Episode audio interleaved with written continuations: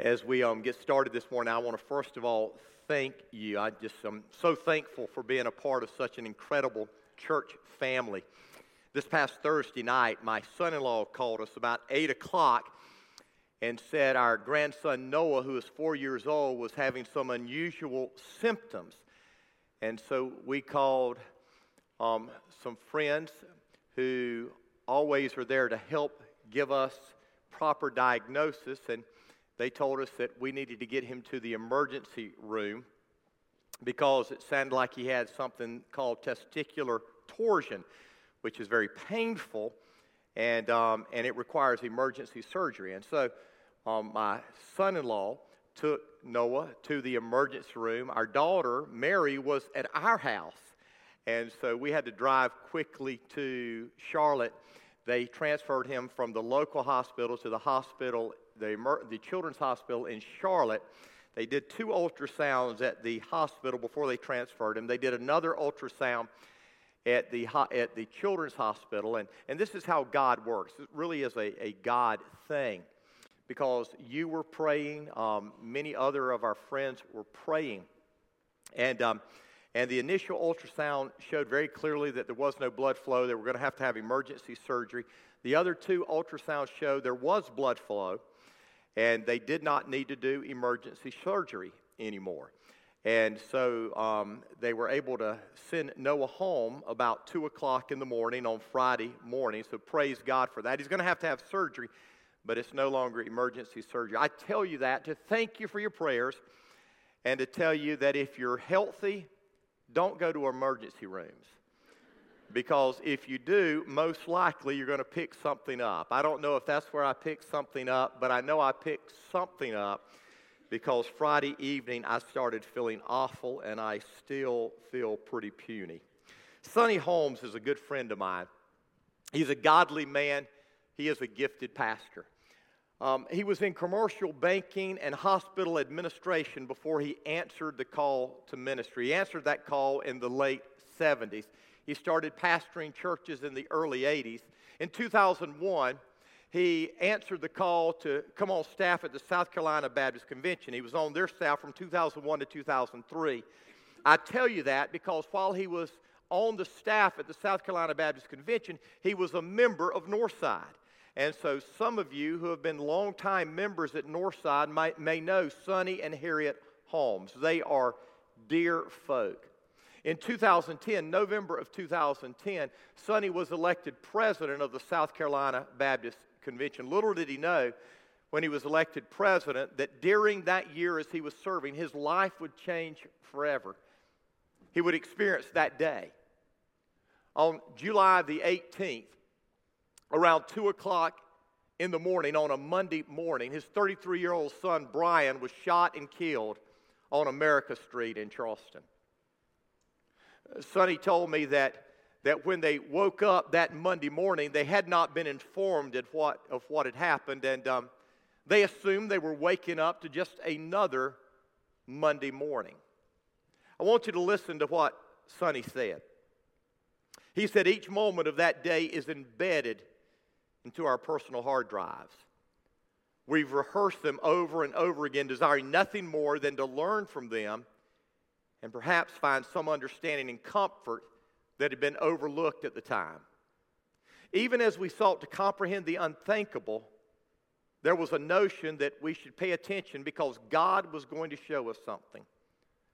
The weight of grief and the realities of how Brian had died were enough to shut down our operating systems. However, as we prodded through the formalities of that day and the ones to follow, there was an overriding sense that we were now positioned to learn something profound. Now, I really didn't know Sonny before this happened.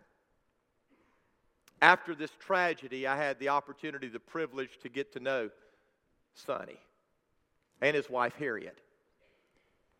And, and I can say with all honesty and all integrity, there's not a more godly man on the face of the planet. And in the midst of the most horrific day and days, he has been faithful to God.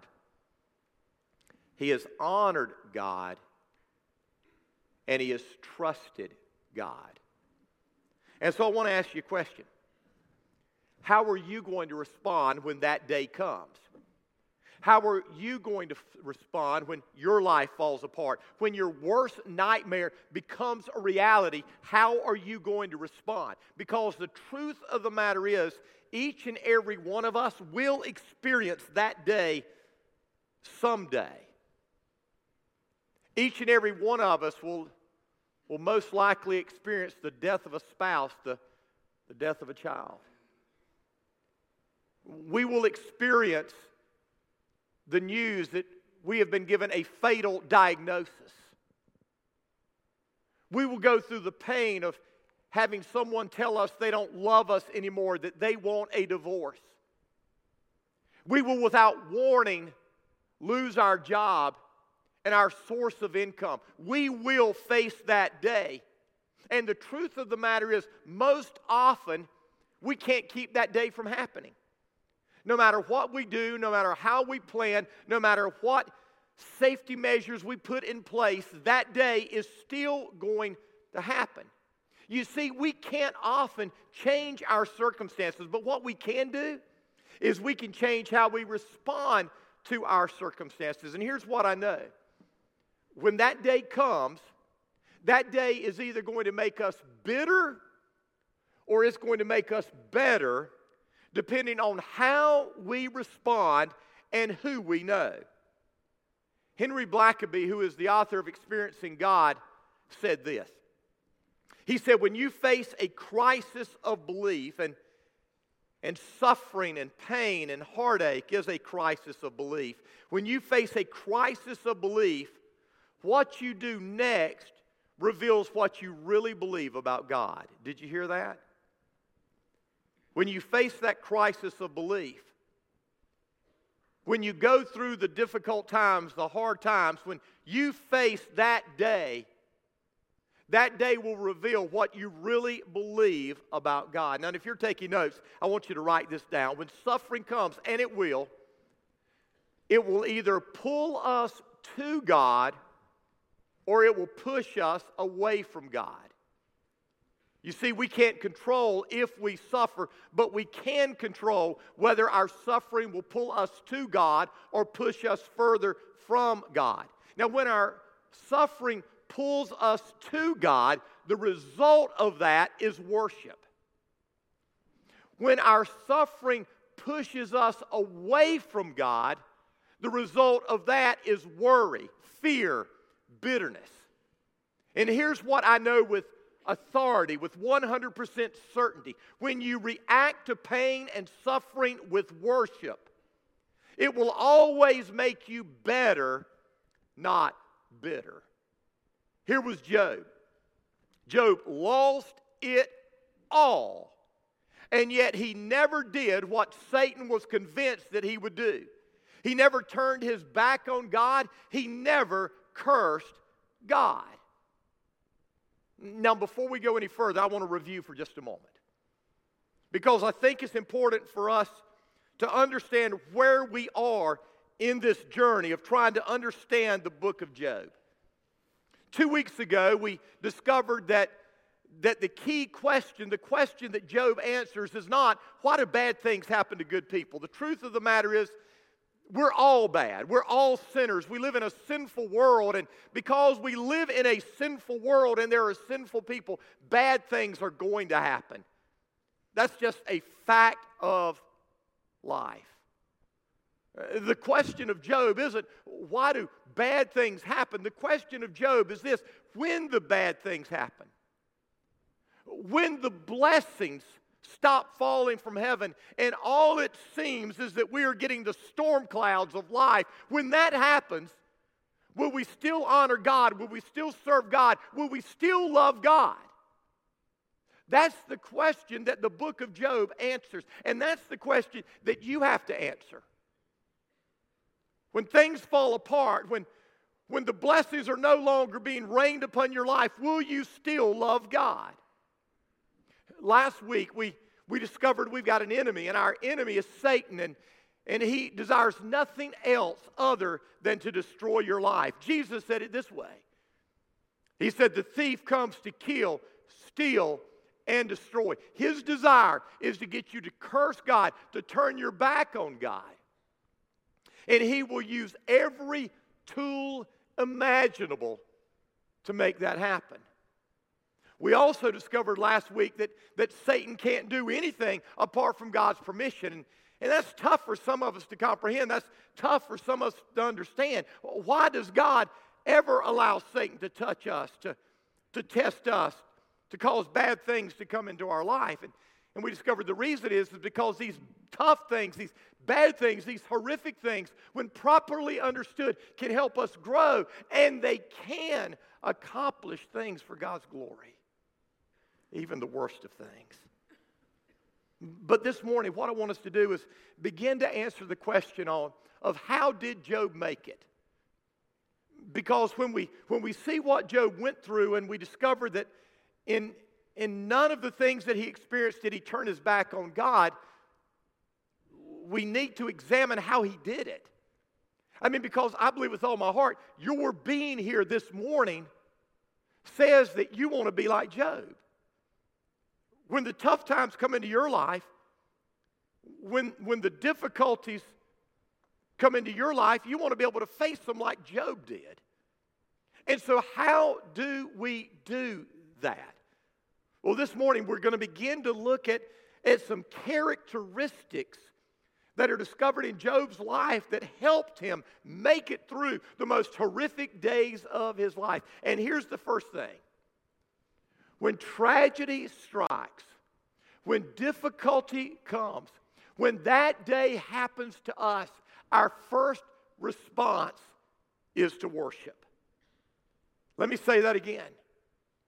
When the bad things of life happen, the very first response we should have is to worship God. When you experience pain, when you experience suffering, when you experience heartache, your first response should be to worship.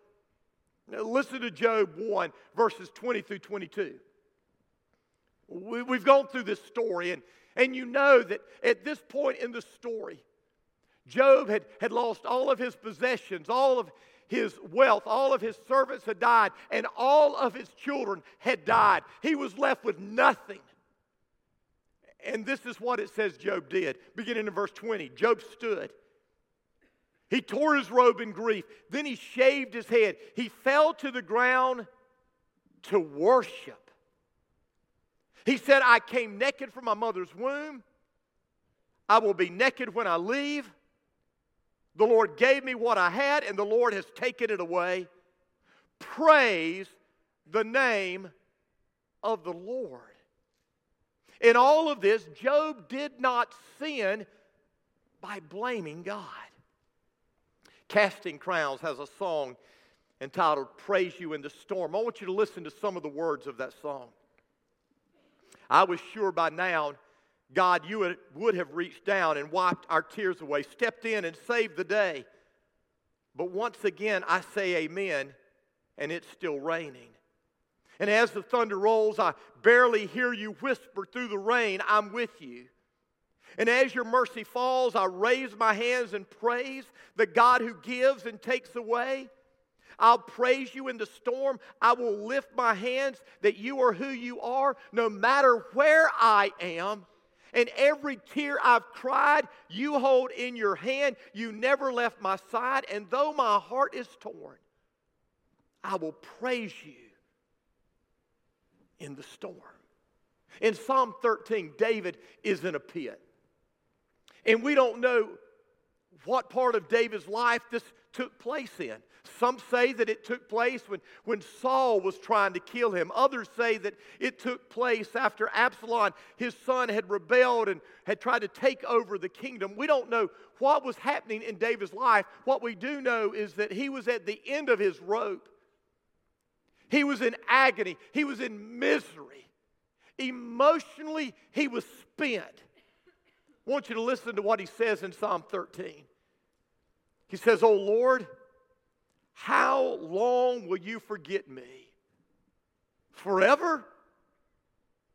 How long will you look the other way? How long must I struggle with anguish in my soul, with sorrow in my heart every day? How long will my enemy have the upper hand? Turn and answer me, O Lord my God. Uh, restore the sparkle to my eyes, or I will surely die. Don't let my enemies gloat, saying, We have defeated him. Don't let them rejoice at my downfall. And so, as you read that, I mean, it's obvious David was in a bad place, wasn't he? It's obvious that he was suffering, he was in pain, he was in torment. But I want you to listen to what it goes on to say. It says, But in the midst of all this, but I trust in your unfailing love. I will rejoice because you have rescued me. I will sing to the Lord because he is good. David is going through the wringer. His world is falling apart, and yet he says, I will trust God. I will praise your name. And that's what we're called to do. And that's what Job did. I want you to understand this morning that if you want to make it through the valleys and the storms of life, you have to learn to worship God. But here's the deal what most of us think of worship is not the biblical idea of worship. Now, when we read these three verses in, in Job chapter 1, Job gives us four characteristics of biblical worship that I believe you need to understand. If your worship is going to help you make it through the difficulties of life. Here's truth number one worship is a choice. Worship is a choice. Some of us have the idea that we worship when things are going great. We worship when, when good things are happening. We worship when we when we find our spouse. We worship when we get a job. We worship when we get a good diagnosis. We worship when our prayers are answered the way we want. But the Bible teaches that we worship in spite of our circumstances, not because of our circumstances. Job's life had been completely turned upside down. Everything, everything was taken from him, and yet he worshiped. He didn't worship because things were going great. He worshiped in spite of his world falling apart. I've heard people say before, I don't feel like worshiping. Can I give you my response to that? Well, worship until you feel like it. Did you hear me? You don't worship because you feel like it. You worship, and worship changes your feelings. Notice what Job said. It says, Job stood up. He tore his robe in grief. Then he shaved his head, and it goes on to say, he worshiped. Now, tearing your robe and shaving your head were signs of immense grief. And that's what Job was feeling grief, pain, sorrow. And yet he worshiped. I mean, anybody can worship when things are going great. The question is can you worship when your world is falling apart? Worship is a choice. By the way, I've heard people say things like, I just couldn't worship there. The music was too loud, or the music wasn't loud enough. The lights were too bright, or it was too dark. I don't like the guitars and the drums, or I don't like the pipe organ. I mean, we say all kinds of things, and we say these things keep us from worshiping. Let me tell you something this morning. Hear me, church. Things can't keep you from worshiping, only your heart can keep you from worshiping. Because worship is a choice that we make because of who God is. Too often we equate worship with a feeling we get. And I got to tell you, I'm all about feelings. That's why we work hard to create an environment where we can sense the presence of God here emotionally. But here's what you need to acknowledge The same emotional feeling that you can get in a good worship service, you can get watching a Hollywood movie. The same emotional high you can get from a worship experience, you can get from a secular concert. Worship isn't an emotion, worship is a choice. Sometimes the feelings we bring to our worship are not joy. Sometimes they're grief and pain and brokenness, but I want you to hear me. When we come to God in worship, regardless of how we feel, He heals our hurt, even when He doesn't answer our why. Worship is a choice. We choose to worship regardless of what's going on in our life, regardless of how we feel. Second, worship is surrender.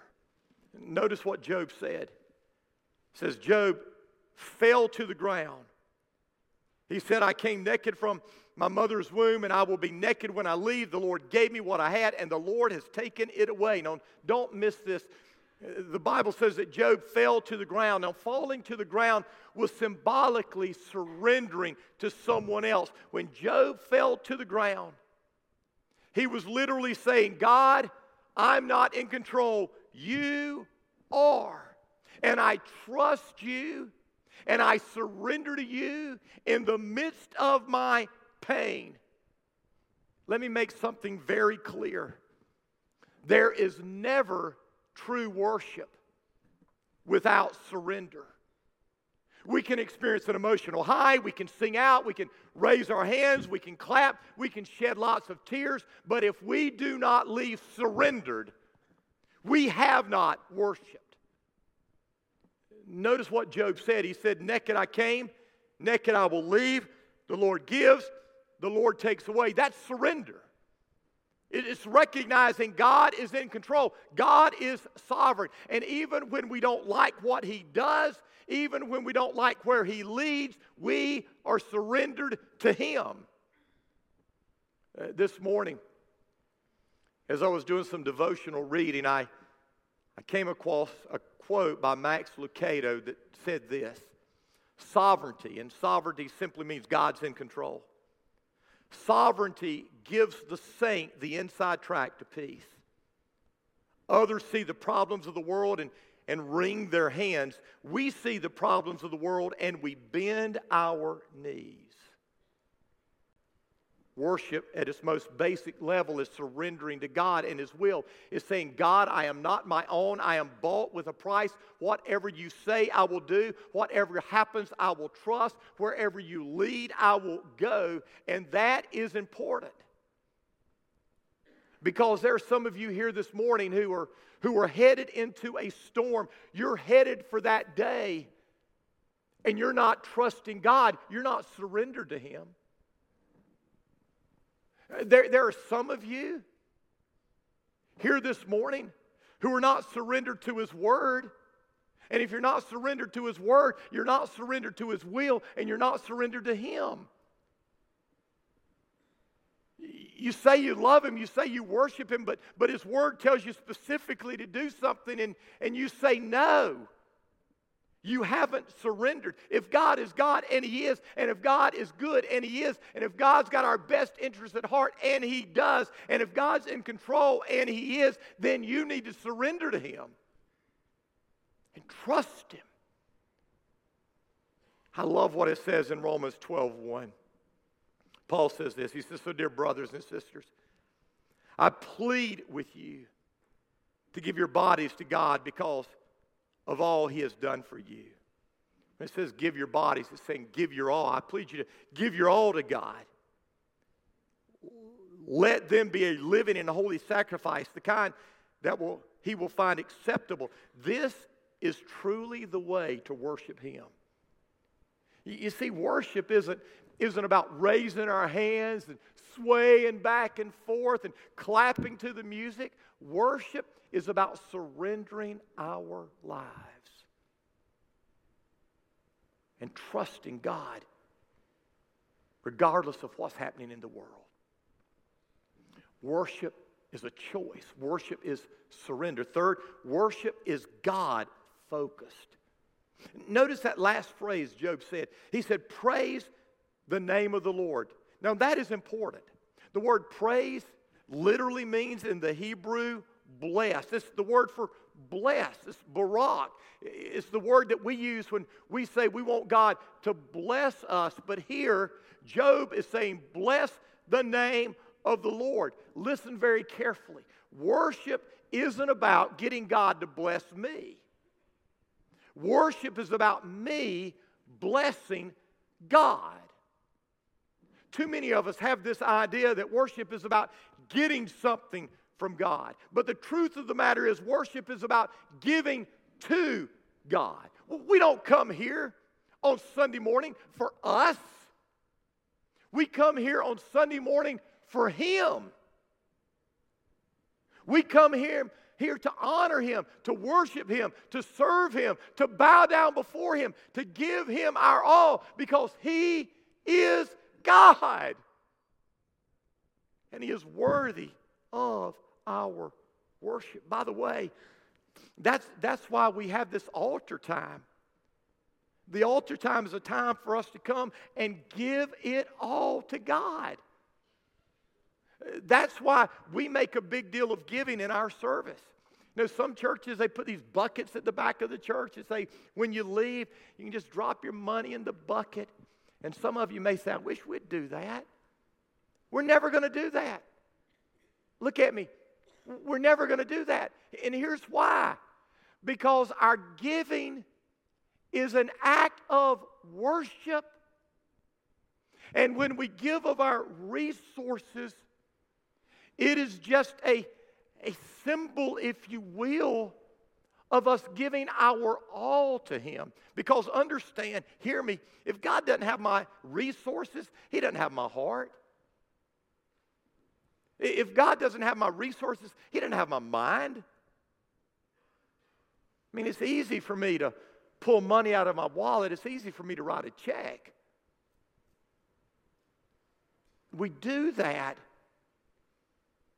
because, in part, it shows that everything we've got is His.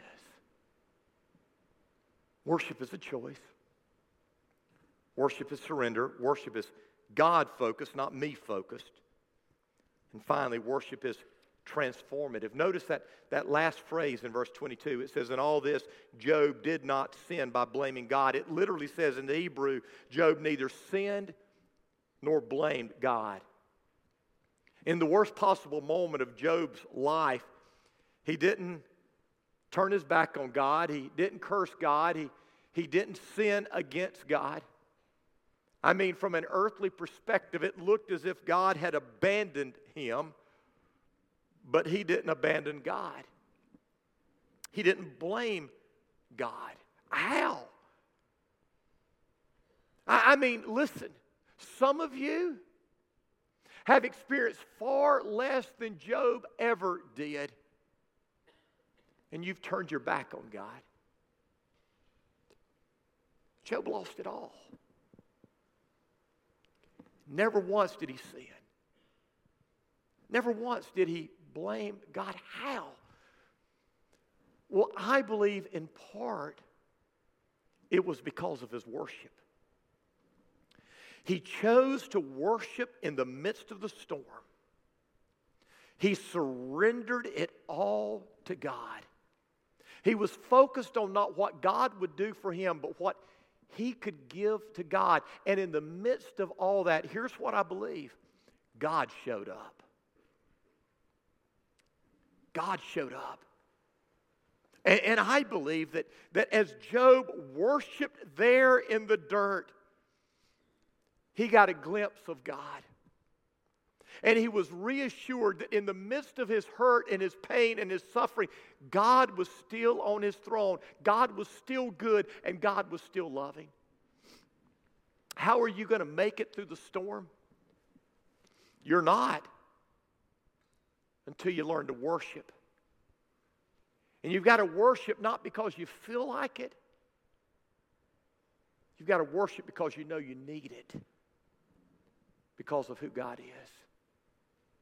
So here's what I ask you to do this morning make a commitment to worship. Make a commitment to worship privately during the week. And make a commitment to worship corporately with your family of faith. Because if you ever get out of worship, you're in danger. You're in danger of falling to the enemy's lies. When you do, you'll turn your back on God. You'll sin. When the bad things happen, you'll blame God. You don't want that. So worship. I want you to bow your head. With your head bowed and with your eyes closed, I'd be amiss before we went any further, I didn't give an invitation because the truth of the matter is there's no way there's no way anyone can ever really worship in the storm apart from, first of all, knowing the one who went through the storm so that you and I can make it through the storm, and that's Jesus. See, Jesus went through all the pain and suffering that the world could throw at him because he loved us.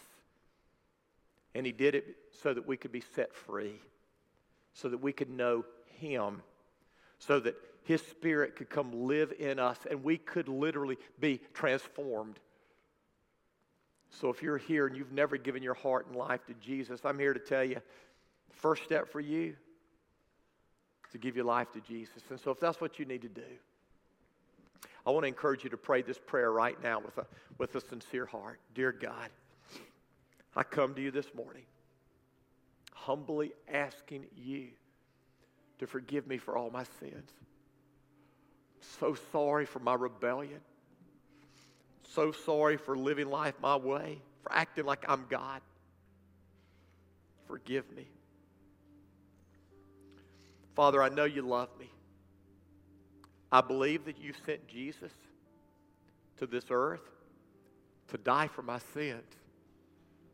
I believe that Jesus rose from the grave, defeating sin and defeating death on my behalf. And today, right here, I'm trusting in Jesus to save me. Jesus, come into my life. Take control. Fill me with the Holy Spirit. From this moment on, Jesus, I want to live for you. Thank you, Jesus, for hearing my prayer. Thank you for saving me.